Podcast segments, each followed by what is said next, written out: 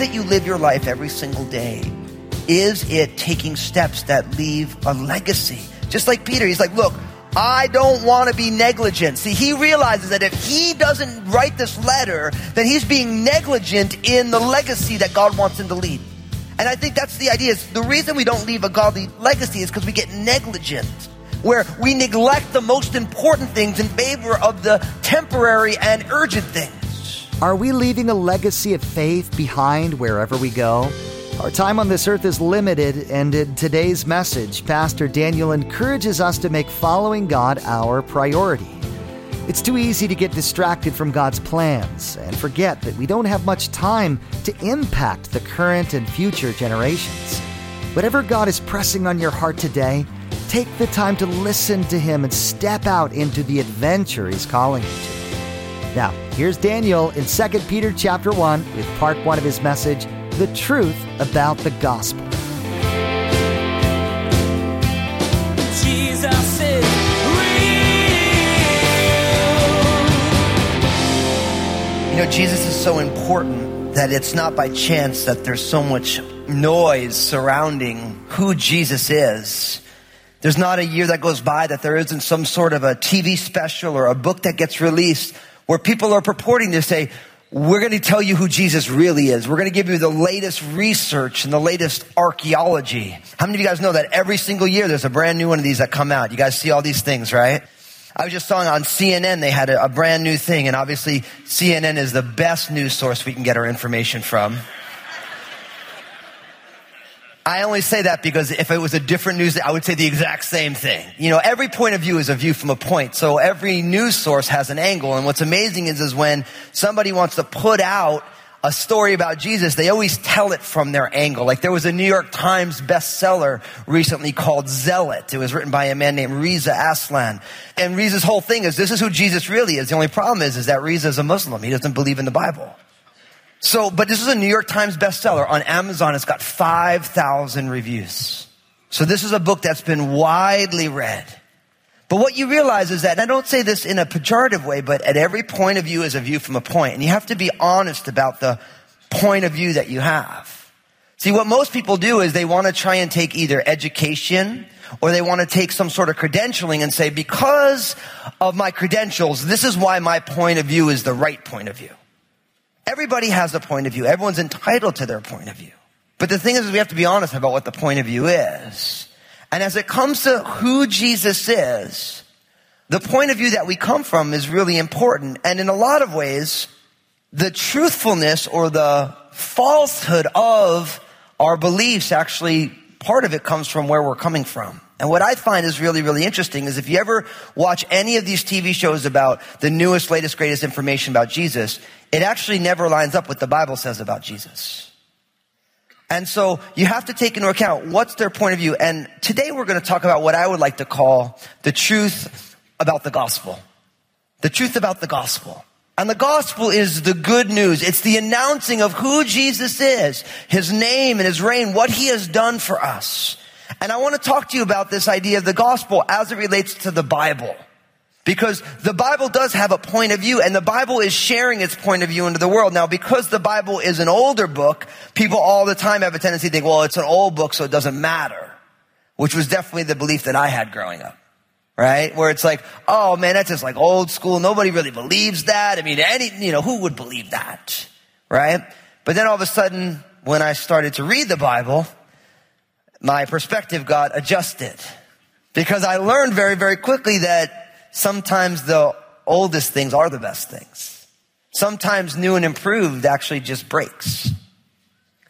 And I want to look at this because the apostle Peter, in writing this letter, wants to make sure that the people who are hearing this, not only the original hearers of this letter, but also all of us who would read it subsequently would understand certain truths because he knew that there was going to come a time when there'd be all this noise about Jesus, all this noise about the Bible and what it means. And so he wanted to make sure that we had something to hold on to. So in order to get at this, open up in your Bibles, 2 Peter chapter 1. We're going to be taking verses 12 to 21. 1 Peter 1 verses 12 to 21. If you're brand new to the Bible, I want to get you to 2 Peter. It's pretty easy to find. Of course, if you have a smart device or if you're online or one of our other campuses, if you have a smart device, just type in 2 Peter 1 verse 12 to 21. You'll find it. But 2 Peter sits between 1 Peter and 1 John at the end of your Bible. You have the book of Revelation, book of Jude, 3rd, 2nd, 1 John, and then 2 Peter and 1 Peter. So it's right, right there at the end of your Bible, Second Peter, and of course, chapter 1 is the first chapter. Sits before chapter 2. Just to make sure I don't want anyone to get lost on my account. Do you ever, on a side note, you ever notice that when someone's like your co-pilot and you're not using your phone GPS and they know where everything is, but they don't tell you? You know, and you're kind of like, well, how was I supposed to know? I'm supposed to be in the right lane. I'm supposed to turn right 50 feet ago. Like you're supposed to get in the right lane. Anyway, first chapter, second Peter. Verse 12 says this, for this reason, I will not be negligent to remind you always of these things, though you know and are established in the present truth. Yes, I think it is right as long as I am in this tent to stir you up by reminding you, knowing that shortly I must put off my tent, just as our Lord Jesus Christ showed me. Moreover, I will be careful to ensure that you always have a reminder of these things after my decease. Now, what's really fascinating here is in the beginning of Second Peter, Peter is talking about the need for us being fruitful.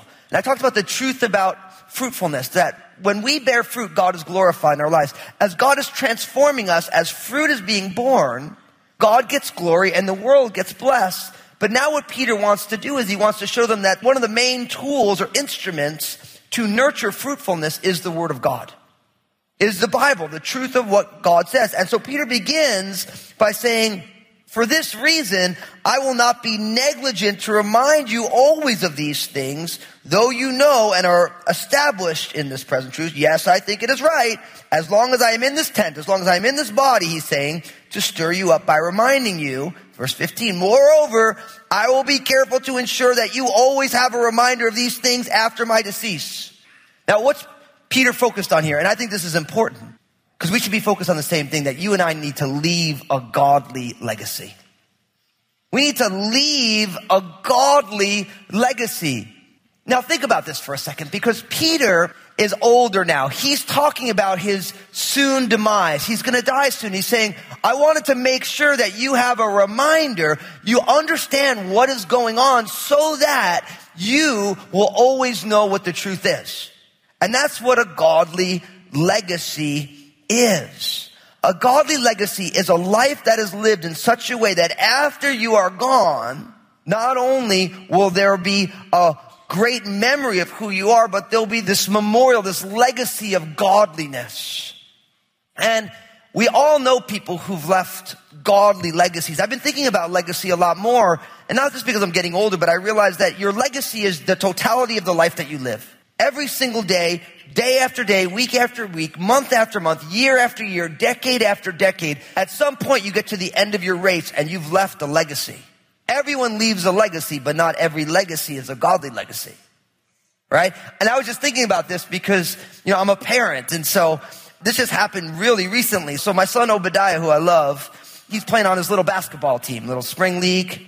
And it's cute because all of his friends are there and, and they're learning the game. But sure enough, they ended up in a game with a team who, who's a, a good team and, and they knew what they were doing. And very, very quickly, this game got really bad. I think by the end of the first half, Obadiah's team was down by about 30 or 40 points. It was brutal, right? So sure enough, I'm like, okay, so they're down by 30 points. So the second half, it's, you know, it's not going to be so bad. But the second half starts up and this team is still gunning. I mean, Obadiah's team's got one play that they run and they're trying to get this play down, a couple screen moves. And every single time the other team steals it, runs down, layup. But then all of a sudden in my heart, I start getting frustrated. Now, I've always told you that God's not finished with me yet. We're all in process. That includes me. So in my heart, I'm starting to get frustrated because it's a blowout. And now it's not just a blowout. Now it's like, it's borderline like they're getting humiliated. And then in my head, I can hear my dad, who I love so much, who didn't always raise me right. And I just imagine my dad calling a timeout in the midst of this blowout and saying, now son, you know what you need to do. And I didn't know what that meant because I really wanted to play football. And my mom wouldn't let me. So my goal was to play basketball like football. And so I was the guy they'd put in and I'd foul out in about six minutes, you know? Cause you really, you know, it's hard to get fouls when you're playing on offense. But literally, like these guys are blowing them out. And in my heart, I'm just like, this isn't right. It's not respectful. It's not kind. You know, and so literally I just had these visions of me going over to Obadiah and being like, Obadiah, when those guys are on a fast break, just clothesline them.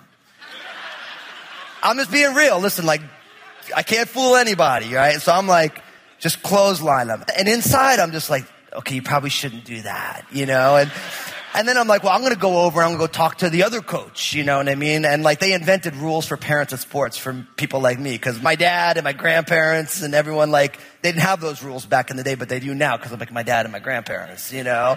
Because there's a lot, you know, I'm from New Jersey, so it's like nothing's quiet, you know? And so I'm like, I'm gonna go give the coach a talking to and be like, listen, man, you guys are really good, but now it's like, it's not respectful. It's like, actually, you need to teach your boys that there's something more than just blowing a team out. It's about being compassionate and kind. And it's only fifth grade spring league. It's like no one's getting a paycheck for this. And I'm like, that probably wouldn't be good. And then I, I thought to myself, you know, maybe you should just start screaming and yelling during the game. Now you'd be surprised. I don't do a lot of yelling at the games because I know if I start, I won't stop. So it's like I just keep quiet and I'm holding Annabelle there. I'm trying to hold, hold her down. Actually, I'm holding her there as like a blankie, like a security blanket, you know, so, and I'm having this inner struggle. I was really frustrated and probably to the point of internal anger. And then after the game, you know, I get in the car and Obadiah's like, man, we got blown out. That's what he says. And I'm like, yeah, yeah, you did. And he's like, you know, and you gotta love this. He's like, you know, dad, when they were blowing us out, I really just wanted to give them a hard foul. the apple doesn't fall too far from the tree, unfortunately. but then know what he said? He said, but you know, I thought about it and then I thought Jesus would want me to be a little different than that. And I thought to myself, praise God, you, yeah, man. And I always ask God to make me live my messages.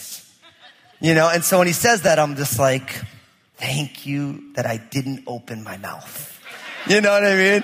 Because it's like, I see my son and he's like, you know, and even though we got blown out, it was a lot of fun. Like we had fun. And I was just so grateful for that legacy. And, and a lot of it's Lynn, not necessarily me, but I was, at least I was smart enough to know like, maybe that's not the right way to handle this right now. You know, taking some kid's legs out for doing a layup, you know? But I thought to myself, I'm like, you know, he's right. The way that I was raised, I mean, it, it, makes sense and, you know, you can justify it in different ways if you wanted to. But really, Jesus does have something more for us than that. And I even said to him, like, well, what about the other team? He's like, well, they shouldn't have done it that way either. It's not kind or loving or respectful. And I'm like, yeah. Like, it's like, Obadiah's a deep kid, you know, I love this guy. But I want to leave a godly legacy with my family. And I think you want to leave a godly legacy, not only of proclamation of the word, but also of demonstration, the way that we live. You know, I think about that uh, just coming back from Mexico, a place that we've been serving as a church family for two decades. And I mean, it's amazing to see the legacy of our church family in that area. Like I'm at the church in Kino and Pastor Roberto is showing me the kitchen and he's showing me cabinets that were, was built and driven down by one of our own. They're like my, the favorite cabinets I've ever seen. They've been in there for 25 years or so, 20 years. And they're like, yeah, Mr. Dan put these here for us, built them in his garage. You know, and it's like, that's a godly legacy. Those aren't just cabinets. Not like I bought them at Home Depot. It's like somebody took their time to serve Jesus and bless them. And you got to ask yourself, are you building a godly legacy today? The way that you live your life every single day is it taking steps that leave a legacy? Just like Peter, he's like, look, I don't want to be negligent. See, he realizes that if he doesn't write this letter, then he's being negligent in the legacy that God wants him to leave.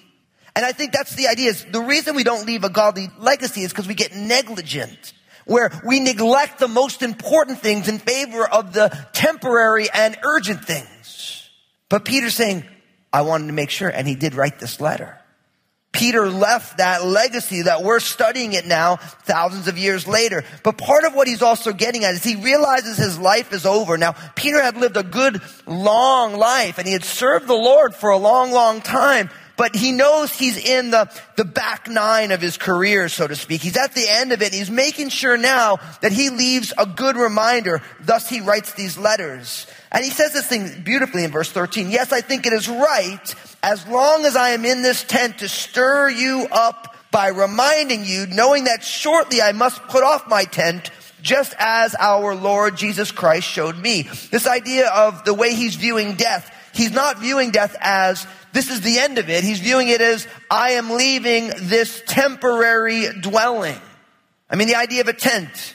Certain people want to live in tents forever, but don't you just live in a tent for a season? Like I go to a national park, I'm going to live in a tent. And Peter's got the right perspective on life. Because our time here is we are in a tent. We are pilgrims through this life. We think because it's all that we know that this is all that there is, but there's way more going on.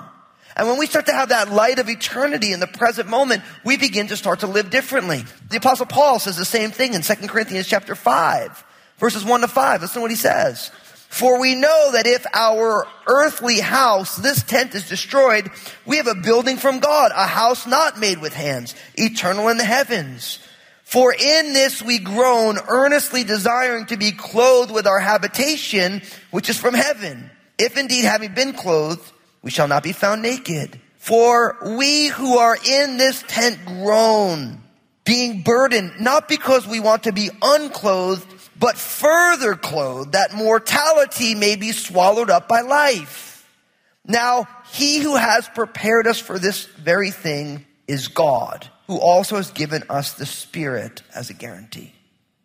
See what Paul is saying there is he's saying this side of eternity, when we're in this tent, there's a groaning because we don't just want to be unclothed, we want to be further clothed. He realized that the best is yet to come. See, on this side of eternity, they're living into their eternal destiny, their eternal abode, and we need to grab hold of that. When we start to realize that your lot, this side of heaven isn't all that there is. This is just a vacation portion of your life. And you, we want to live with eternity in mind, with the ethics of eternity, with the ethics of God's kingdom in mind. And when we do that, we start to be more self-sacrificial and more loving and more generous. And we begin to not keep records of wrongs. And we begin to let people who've hurt us, we forgive them because we're like, look, I don't want to carry that with me because that unforgiveness is hindering me from living into eternity right now. But unless you are intentional about leaving a godly legacy, what I have found is that this world will distract us enough. We'll leave a legacy, but it won't be a godly one. So, brothers and sisters, let's get intentional about leaving a godly legacy. Peter was, I'm not going to be negligent. I wanted to be careful to make sure this is the case. Yes, I think it's right, he says. He's very focused on making sure that there's a legacy that's left. Now, what's beautiful is, is Peter's now going to begin to talk to us about the Word of God. Right? He's in the process of writing it, but you always have to remember that the Word of God equals, has two parts to it. The living Word, which is Jesus himself, and then the written word, which is the Bible from Genesis to Revelation. We know that Jesus is the living word because of John chapter 1, right? In the beginning was the word, and the word was with God, and the word was God. He was in the beginning with God. All things were made through him, and without him nothing was made that was made. In him was life, and that life is the light of men. That light shined in the darkness. You guys know that the first couple verses of the book of John, chapter 1. Right? And then of course it says, and the word became flesh and dwelt among us and we beheld his glory. So Jesus is the incarnate word, the word with flesh on, the living word. And then you have the Bible from Genesis, the written word. And in, from verses 16 to 21, Peter talks about both sides. First, he talks about Jesus as the living word, the incarnate word, and then he talks about the Bible as the written word. And for both of us, we get the truth of the gospel. Because look at what it says in verse 16 of 2 Peter 1. It says, For we did not follow cunningly devised fables when we made known to you the power and coming of our Lord Jesus Christ, but were eyewitnesses of his majesty. For he received from God the Father honor and glory when such a voice came to him from the excellent glory, this is my beloved son in whom I am well pleased. And we heard this voice which came from heaven when we were with him on the holy mountain. Now you want to know about the who Jesus really is. What you need to realize is that there were eyewitnesses. There were eyewitnesses. This is why I believe that the Bible is the only true authority on who Jesus is. Because some scholar, Ivy League educated in 21st century America, cannot tell you who Jesus really was because guess what? He didn't walk with him. You can't read all these, well, there's this criticism and this criticism and there's these guys who say this verse is Listen, there was eyewitness testimony. Peter's like, hey, guess what? We did not follow cunningly devised fables. When I was in college, you know what they told me about Jesus? He's a myth. What's amazing is now you got a guy who was walking with him said, we did not follow any myths. And listen, you all know eyewitness testimony in a court of law in 21st century still trumps expert testimony, doesn't it? It's one thing for someone with a PhD to look at the evidence and say this, this, and this. If five different people tell you the same kind of story, although some of their details are different, right? You're going to believe the eyewitness account. And guess what? The Bible is full of eyewitness testimony to who Jesus was. And that means something. I know what's funny is nobody taught me, like, it wasn't like I took an apologetics class that I learned this. I remember sitting in a religions of the Western world class, my first semester in college. I did not believe in Jesus, and this professor went, worked so hard to make sure nobody believed in Jesus. I'm like, God, this guy really doesn't want anyone to believe in Jesus. I'm like, there must be something cool about this guy, Jesus. Because honestly, like, I was of the belief if there are people of, let's say, music, you guys know I love music, right? If a whole bunch of people absolutely love this band and a whole bunch of people absolutely hate this band, then it's probably a good band because they're unique, right? It's like Bob Dylan. I say Bob Dylan. Some of you like, oh, Bobby D. And some of you like, oh, why does anyone like Bob Dylan? You know? But he's classic. I mean, it's Bobby D, you know? But when there's people who are strong on both sides, you know that there's something there because it's unique. Not to say that it's good, but this guy's trying so hard to make sure that nobody believed in Jesus. I'm like, Jesus is the man. Something's going on with this guy. And what's beautiful is what I realized is that all this stuff I heard about Jesus, there were eyewitnesses and they all tell the same story. Now, again, if you know what you get eyewitness testimony in a court of law, someone's going to notice that it was a hazy, hot, and humid day and someone's going to notice that the person had blue shoelaces like Pastor G does. You know, if you guys know Pastor G's shoelaces always change. So classic. You know, it's like people notice different things, but if the big things are the same, you expect variation in the eyewitness account. Why? Because people are different. They notice different things. Jesus is real. Today's message hopefully has left you thinking about what kind of faith legacy you're leaving for the next generation.